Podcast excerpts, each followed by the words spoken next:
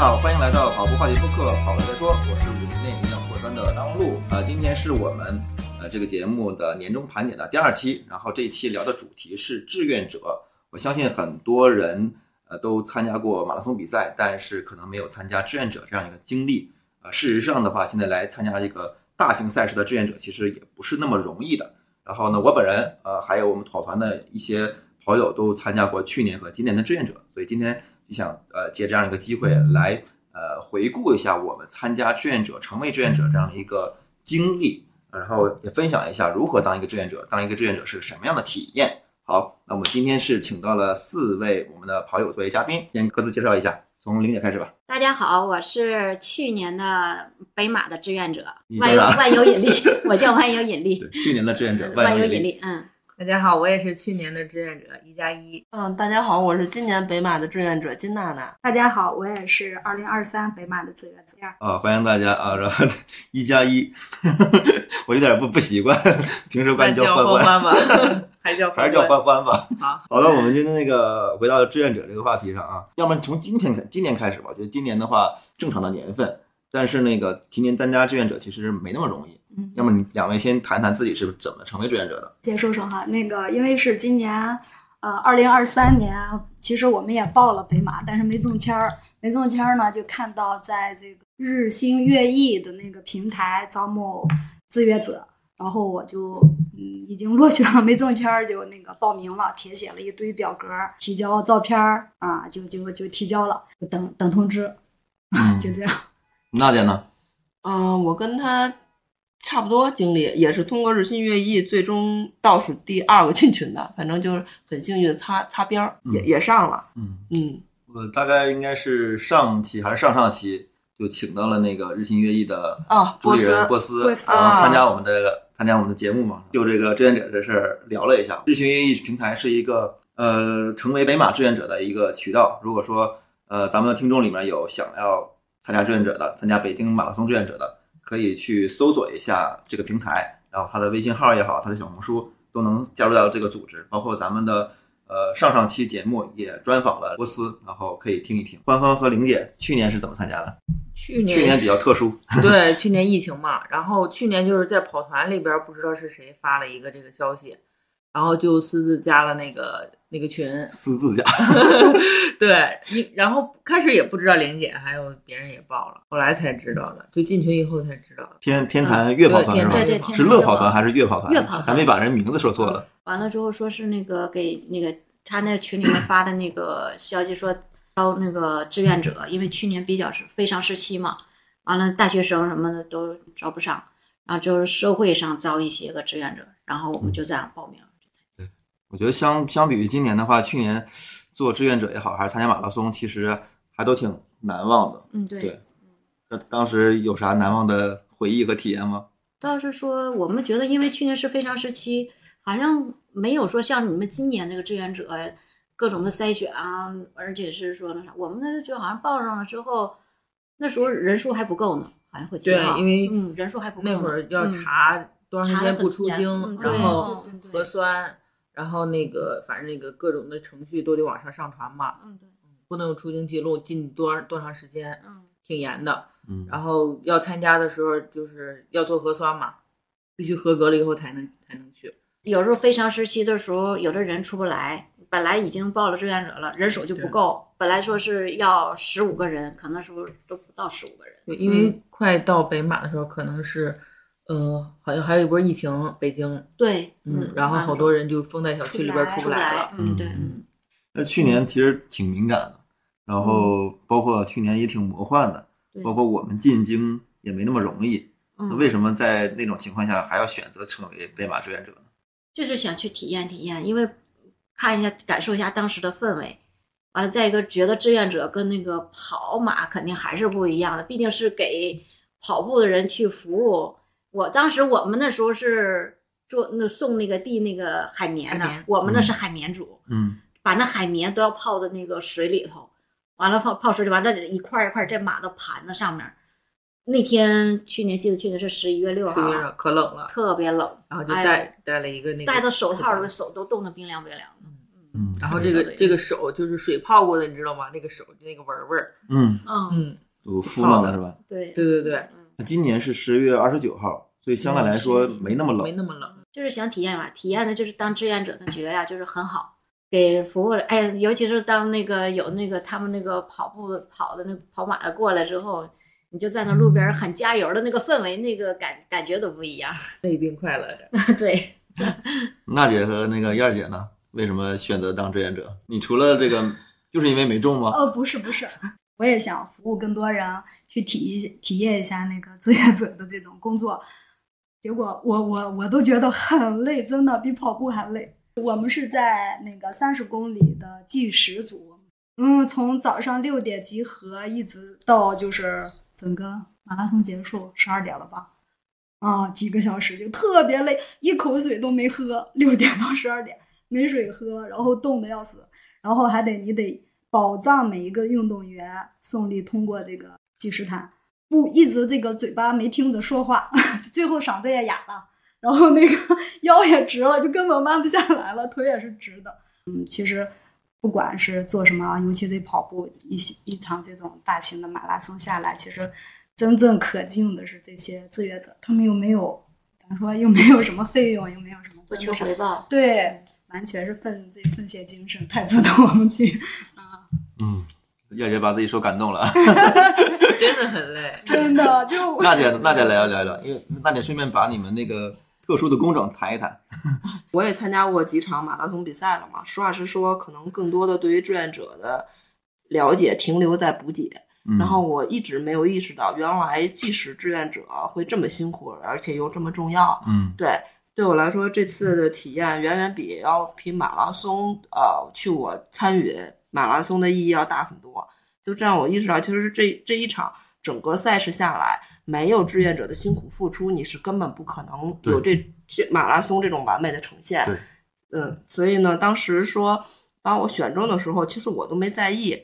实话实说，我还稍微比较懵，因为我并不知道我要做什么。到了最后我才知道完全没有概念是吧？对对对，因为我是认为替我是作为替补身份进去的。然后呢，当时跟我说计时，我还说计时，我还原以为很轻松。我认为我也不用给人端茶倒水去啊，然后那个 那个有这个就是有仪器嘛，然后你可能就是呃站那儿引导一下。当真正参与进去以后，我才知道真的不是这样，真的就像刚才燕儿姐说的，我们从早上六点到我们那个三十公里的那个关门时间十二点一刻，完全这六个多小时，全程真是一口水没喝，然后嗓子最后真的都是哑了。也就是说，我们那一组应该是六个人，然后是从计时器往前大概有五到十米就是一个人。那么从我是站在第一个三十公里牌子底下第一个人到第六个人，他之间差不多对五到十米吧，我印象。然后呢，你要做的第一件事是引导，嗯，要告诉他你要从计时毯中间经过。嗯如果是从我们身后走，你就是没有成绩的，啊，也就是说，他这次今年他这个计时分了两组，然后它不是像马路一样长，对，它就是大概有个有多少米？十有十米吗？有有十米，差不多有十啊。米，然后我们就是一边放在栅栏处，一边是就是在它那个边界，我们就站在边界，就是让人先引导啊。二一个就是要提醒他注意脚下不要摔倒。对，因为我那巧了是前面正好是有一个那个摄影大 摄影师傅，然后很多人都想到那去照相，对，很多人就停下来，对，然后照相。这边旁边还有跑步的，我们还要提醒他呃注意安全，所以全程下来真的是非常辛苦。对，我就刚意识到原来计时志愿者这么辛苦吗？对，这次太有体会了。那个真的有有跑者会从我身后去 去跑，他专门跑到身后那个去拍照。我身后正好是一个那个计时牌儿，他正好比如跑到三十公里了，跟那计时牌要拍照，他拍完就要走，从那后头，所以你还得把他拽回来，拽拽到那个，有的都拽不住，因为真的有的男士体重肯定会会超过我，我都拽不住，所以后边安排了两位男士啊，就男生，他们可能力量大一些，再给拽回来，拽到那个让他经过计时塔。所以我觉得这工作真的还得有点力量。其实那个我对呃技师志愿者这件事已经有一些了解了，但我之前我不知道你们两位怎么看待这个？根本就没有想过说，除了那个送水的和送海绵的以外，还有其他类型的志愿者，我没有注意到。对，当然就是每次经过的时候，我确实看到有人站着，但我没有想过那个也是一个我们志愿者的岗位。当时说还得让我们记男子、女子前十是前二十来的。前十，哦，前十都记不过来，你知道男子那个尤其第一军团过来，哇，哗就有二三十人，都记不过来。要不要简单系统的再说一下，计时志愿者到底是个什么工种？啊，什么工作？就是保证每一位参赛选手能够在经过这个，就是我们负责的那个三十公里处，嗯能够拿到有效真实的成绩。嗯，，对，一就是一是主要是成绩，让你拿到成绩；二一个就是注意安全，嗯，。对，注意脚下不要摔倒。那你们从当天从开始到结束，你们都需要做哪些工作呢？嗯，去了以后呢，然后呢会有那个专门的工作人员把计时设备给你送过来。那这个计时设备其实很沉，真的是很沉。然后呢，它先放在路边，我们是要在你们真正跑步之前是要还要先做两次测试，就是先要接好。原来那个计时器啊是一块儿一块儿拼接的，它不是说就是光是你们看了一个那个机器，它实际上那个你们经过跑的那个踏的那个踏板底下是一共有你就是一块儿一块儿大概有六块儿，两条一共是十二块儿，它每六条是一个测速带，对，所以呢，我们当时是要把这个六块儿先接好，然后呢，它有专门的那个仪器来来测来检测是否通讯是是正常，就是你们这个跑过的时候是不是嗯能够有效的、对，能抓取到你们的那个成绩。嗯然后当时还有一个小插曲，我记得特别清楚。当时跟我们说的时候是要在八点一刻就要封路，我们就开始装设备嗯测试，但是一直到第一军团离我们可能也就在五公里了的时间，依然还没有封路，我们真的是特别着急。封路是谁谁在做这件事情？是那个交警。交警。当时我记得一辆那个车辆，组委会的车过来的时候，当时有一个警察就冲着我说：“说你们怎么还没有弄完？说马上都人家都要过来了。”然后我们当时真的就特别着急，我我真的都想站在马路中间去拦车去了，真的是到那种状态了。就是当然后来我们意识到了，他可能就是组委会想把对老百姓这个就是说出行的对干扰降到最小是吧？降低降到最低，但是他可能没想到说我们还要有测试有什么。当然，我们最后也完，就是说很很顺利的完成了，但是给我们的时间真的是非常紧，尤其是我们是第一次参加的。嗯后来我们当时就想了一个办法，就是留了一条车道给社会车道，但因为迟迟不封路嘛，然后我们就在这一边先把能装的装上，因为它有六块嘛，比如说我们先装了四块或者装了五块，那么留一块，然后就是采取了一个办法，嗯，然后嗯测试了也没有问题了，我们心就稍微踏实了一点儿。然后等到正式封路的时候，我们把最后一块弄上，然后可能也顶多也就过了五分钟，第一军团就过来了。哇那真这个时间还挺紧的。对，就五分钟对，就是我们就是没有办法按照他说的，呃，测试什么八点一刻封路，然后给我们大概他当时我看的是大概得有半个小时到四十分钟时间呢，但实际上给我们时间可能真的也就十分钟，嗯，五公里对于第一军团来说差不多吧，嗯也就十来分钟的我。觉得可能就是，呃，前面的可能会留的比较充分，因为后面它其实是个动态的比赛的过程，没错。还要赶着看那个第一军团什么时候过来，然后再去，嗯因为他不可能说直接就卡到某一个时间点，说咱就封了吧对对吧？那那可能会留出了很长的时间封路，然后让那个正常的居民的通行，让市民的通行就会造成这障碍。我们后来就用锥桶自行的，我们分了，怎么说嘛，分了两条道，就留了一一 一条道。那就你们一组这几个人干这个事儿吗？没有别人了。没有没有，就我们六个人。是是嗯啊，听下来确实，他需要社会经验的。嗯，嗯，对要有责任心的。对，社会经验加责任心。确实是觉得这个即使就是就是采用社会志愿者，其实他更多也是考虑一呢，因为大部分百分之九十其实都是跑马的选手，对吧？嗯对就是他也比较了解这个整个赛事。二一个就是像你刚才说的，他比这些社会大学生他有一些社会经验，就比如说像我们这次，他真的不是按照他当时赛前所说的那个，嗯他给你可能就是十分钟时间，那你就马上就要拿你们应对，对吧？那我就给你十分钟时间，你还要保证这个赛赛事，那你就想办法。所以我觉得可能大学生未必有我们这么这个有实践经验吧。我不是说嗯夸自己啊，我只是说他他他这个 就确实是 来，嗯我们向这个以娜姐和 燕姐为代表的计时志愿者来鼓个掌，感谢感谢感谢。对，以以我以前真的是没有忽略到这个群体了，当时以为就在这站着呗，确实没有想到说，一方面要要要辅助封路这个事情，要那个还是你们那组好像只有一个男的，俩男的，两个男的对吧？其他都是女的，然后那个去铺设这个设备，然后测试，然后还要拽着那个跑者，不要让他们在身后跑掉了，没有成绩，挺挺累的一个活儿，还还不能喝水，还不能喝水，对，不是不能，是真的没有时间间。没空课，真没对空课，对，就是全程就在就在说那个呃靠里靠里，然后注意脚下，注意安全，计时器在中间儿，就重复这这几句话，真的到可以后来嗓子都哑了。嗯，可以想象。我我就当时我就想，我下次在跑马的时候，我一要看见计时轴，我得跟他致敬一下，啊 太不容易了。啊，对对，你当了志愿者之后，才能够更理对解对对，这些人对于这个比赛的价值。听了他们的，觉得去年你们递海绵这个工作怎么样？也很辛苦，我们也很累。来来来，都很辛苦。自己表达一下。我们俩为了当时做志愿者，我们俩头一天晚上还去在在那个我们这，宾馆对我们俩还找了个宾馆住了一宿。对，就怕早晨来不及啊，然后封道进不去。天堂夜跑团给报销了吗？没有，呃，早晨去的就特别早嘛，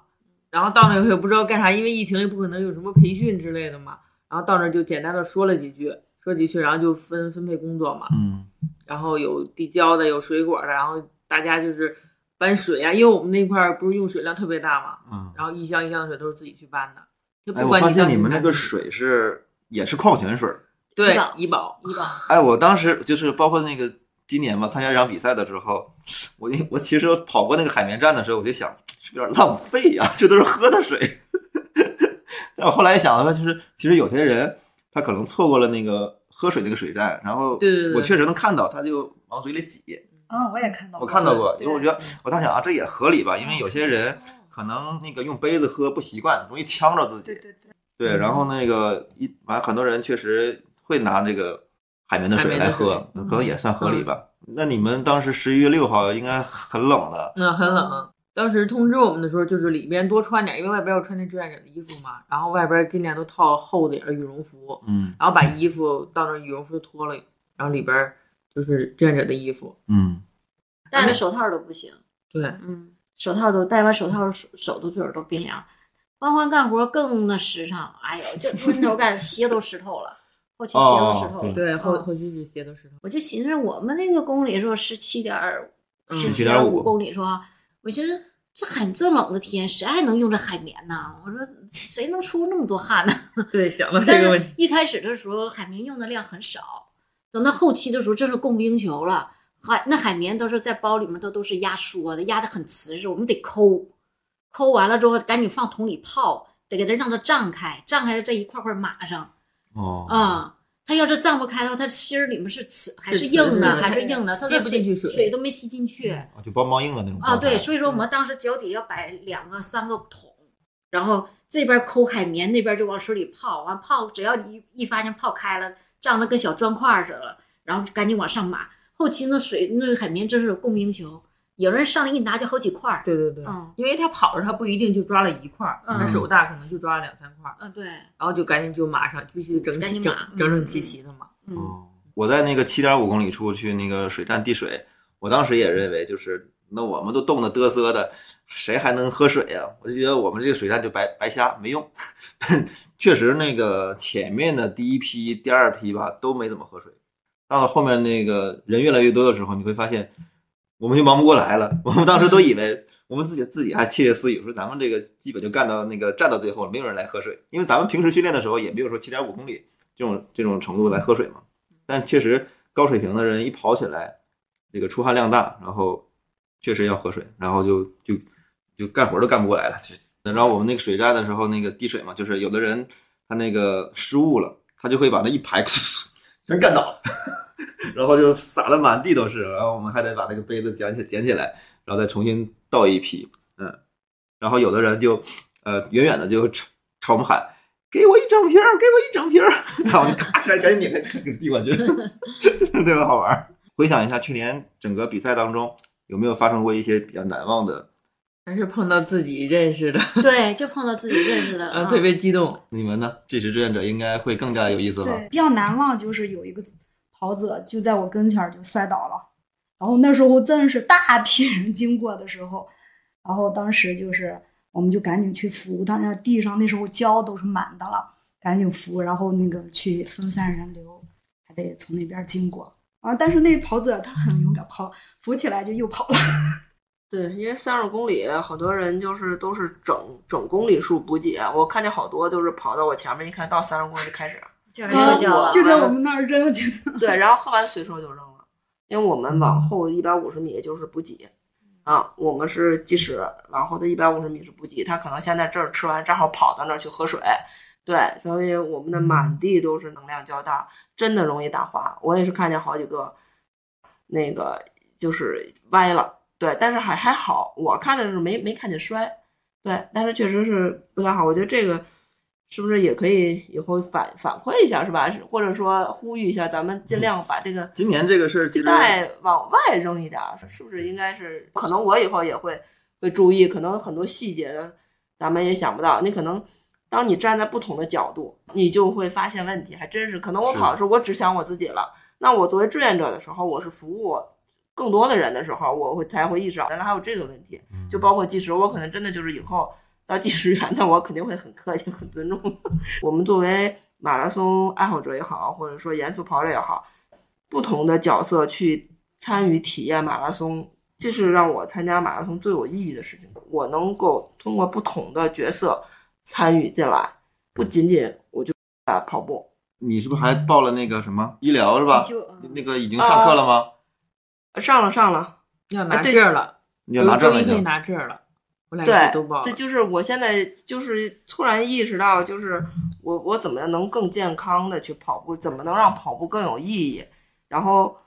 其实我我不光是现在考虑这，我现在还参加了一个助盲，参加了好几个助盲跑团。天哪，我有机会咱们可以再分享。你这身份变了好多重了，包括呃玲姐也好啊，欢欢和我，咱们去年参加志愿者，其实当时还没有参加过任何比赛，对吧？没有参加过任何比赛，因为去年那个疫情嘛，呃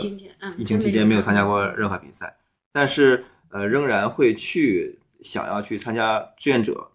这其实是跑跑步给我们带来的一些，你想要更多的去了解这项运动和这个运动所涉及到的各种工种，所以说我所以刚才就想谈到了那个呃娜姐欢欢去报这个医疗这个东西，我做其他的工作也好啊，还是说参加过其他的什么社会活动的话，我没有想说这么全面的去了解这个东西。你们是怎么想的？嗯，我是觉得其实多学一点技能，我是一是能更好的为别人服务，也是最重要是保护自己。我是觉得这个学这个急救挺有必要，就即使我们不参与马拉松赛事，对吧？那就如果是真是家里人，对吧？那发生意外风险的时候，我们第一时间能给予帮助，我觉得也很好啊。欢欢呢？欢欢和和玲姐呢？我觉得我学这个急救啊，就是觉得要丰富一下自己的生活，其他的就没你的有多想生活有多枯燥？就是每天都是上班嘛，然后没有那么丰富嘛，嗯然后想多接触一下。所以去年参加志愿者也是这种心态嘛。呃，去年不是去年，就是觉得，嗯，我既然跑不了马拉松，但是我就参与一下别的吧。嗯，现在你让我跑马拉松，我跑全马，我也没有勇气去报，但是我可以服务大家，就是以另一种那个方式陪伴大家，跟大家一起。这个急救证其实还可以成为你参与马拉松的一种方式。我就现在意识到嗯怎么讲？，就是你有了这个证之后，你就可以直通是吗？呃，不是直通，就是刚才欢欢说那个，我突然意识到，就是比如说吧，这次那个呃志愿者报名，他除了计时，好像也有医救，就是急救志愿者。嗯急救志愿者的最低就是对，哎，医疗志愿者，医疗志愿者，那你就要最低是要有急救证。对对，哦我这也是给大家一个一一一个思路啊，就是想参与哦这个得有一对除了站着的志愿者，还有这个跑起来的志愿者因为。我们培训的时候有一个人，他就有就是之前说他他培训过好几好几次，他就是为了跑马拉松，所以他就是好几个证儿他都有，就是说急救的，咱们不是学了一种嘛，嗯然后他是还有四十八小时的急救证，还有那个美国的那个权威认证的急救证儿，他都有。AHC，嗯，对，他说他那个没到审核时间，所以就是呃先先审核这个，然后其他的他都有，也是为了跑马拉松。但是那个，如果你以一种医疗志愿者的身份去跑马拉松的话，呃，仍然有比赛成绩吗？这个没有深探究过，应该是有吧？没问，当时就没问是吗不？是，哎，前几天不看过一个报道，有医疗跑者，就是人家你你说你是跑四零零，你就跑四零零到四幺五，就上下好像不能差多少。医疗跑者，是吗？但是他们说那个医疗那个志愿者的话，那就是比如说在哪个点儿服务，志愿者是在哪个点儿服务呃，我发现我们它两种说了两种概念。对啊对对，我说的是医疗志愿者。大家一个 Sorry Sorry 啊，我刚才其实实是那个把这个概念给弄混淆了，就是医疗志愿者其实也是站那个啊站那儿的吧？也就是因因为有很多那个帐篷，它其实就是医疗志愿者在那儿站着的嘛，他会拿的那个喷喷喷剂喷点儿药喷雾吧，啊对吧？嗯喷雾，然后那个袋儿了。对对对对，是是那种是吧？对对对我我说那个是你刚才说那个医疗跑者，医疗跑者就，是跑着随着大家路上的那种哎。哎，这么说的话，就是你能够参与马拉松这种运动的比赛这种方式越来越多了，对吧？你可以当站着的志愿者，你递水的还是递毛巾的？没有递毛巾，递水的还是递海绵的还是计时的？哎，其实那个上次波斯还跟我说，还有这个呃厕所不是呃卫生间志愿者，就是那个管理卫生间的，我这是天，这是一个带味儿的我这是。第一第一次听说然。后还有那个指路志志愿者，指路的，哦，就是对就是拐弯的地方嘛，他会那个有有人会对跑唐哦跑唐山的时候就有，要指引指引志愿者。嗯，对，跑唐山上就有，但是他那是放个那个喇叭，是是是，我嗯我我也想起来了，有很多那个今年跑密云的时候，有好几个站是没有喇叭的，他们干喊。我看那个嗯我不知道是不是大学生吧，反正是个年轻的小伙子，他嗓子都喊哑了。然后今年呢跑那个天津的马拉松的时候，就发现比较人性化了，给他们配喇叭，就录完了就放那放着就行了，对对对，嗯。还挺好的。嗯哎，然后再一个就是刚才娜姐说这个医疗志愿者，其实我想到了那个兔子本身也算是一种志愿者吧。其实兔子，嗯，对于很多初级跑者来讲的话，或者说想要稳定的拿成绩的，也非常非常的重要。而但是兔子好像门槛更高，因为你想要，比如说你想要当四小时的兔子的话，我没有查过，那我觉得你至少得具备个三四五的成能力吧三。三零嘛，330吗对，三三零甚至更高。哎，你没有想那个做兔子的想法吗？嗯，好像还不达标。不是，你现在已经三四四了，你 没有，不是，做四小时人，家得要求你就是参加马拉松得多少场？我看见过，五场还是对我看了场以上？啊对特别多。啊，而且而且你的就是速度一直能保持在就是那个，你比方你做四小时的，你就这六场你都得是三三零以上。哦，不是，那我关门吐行吗？啊，对你关门不能。但是打开一思路，但是吧，就是其实做关门兔挺痛苦的，特别是你算是一个中高水平的跑者，以一个非常低的速度跑完全程，其实挺难受的。那就是玩儿，对那只能用玩儿的心态了嗯，对，就嗯用玩儿的心态。甚至有一些高水平的比赛，跟着后面的兔子的并不多，不是像嗯你像嗯北马这种三万人级别的，它可能嗯还会有个几十人、上百人跟着你。确实，像有一些小比赛的话，它那个就嗯，没那么多了，兔子可能跑就 兔子可能就最后一批了。我记得好像是，嗯，密云马拉松的时候，因为它要绕一个很大的长的河嘛，对对对，我绕过来的时候，我特意往那边瞄了一眼，就是最后关门兔，然后后面就是那个收容车嘛，就没人了，就是那几个兔子就是孤独的在跑，但是他们又不能 把这不能说哎呀，反正没有人了，我们提上来速度吧，他们又不能，不能他们必须那得因为我们对，那是他的工作我们那。个收我们那个站点结束的时候，那不得关门兔过来吗？哎，我觉得他们也可能北马也是参与人多，他们看见后边有运动员，还得也得不断的鼓励，快点儿，快点儿，这儿马上撤了，就还还是啊，一直他们其实可能过了过了这个我们在计时毯在那儿一直在喊，再再再等，还有一两个，再等一下那个。那你们作为呃三十公里处的计时志愿者，应该能看到很能看到全程比赛。我觉得这整个过程中有没有比较值得分享出来的一些瞬间？记得你们说那拿个笔，呃，记录第一批谁谁谁谁跑了第一名怎么着，是不是这么回事吗？对对对，前十名嘛，男子前十，是拿都拿了纸，拿了笔，但是第一军团黑人比较多嘛，当时记都记不过来，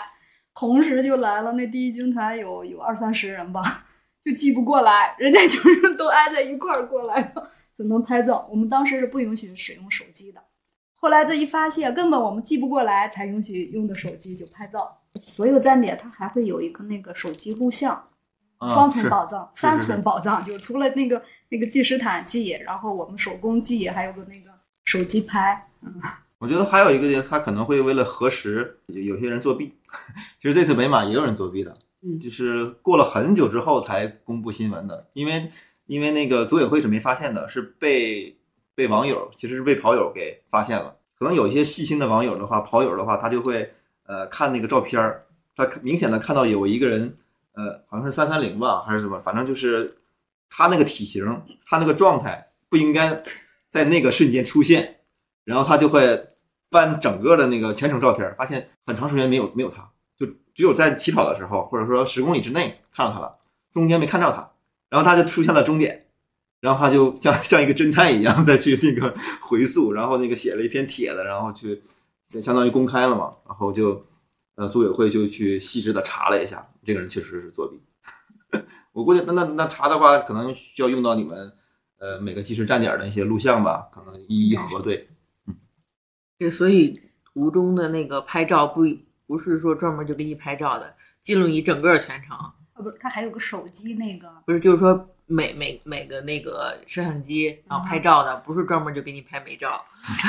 而是说记录你你说那个是摄影师，那是对那个摄影师。但他们那个计时点儿，他是要立着一个手机的嗯，。是我说的是两个两个事儿，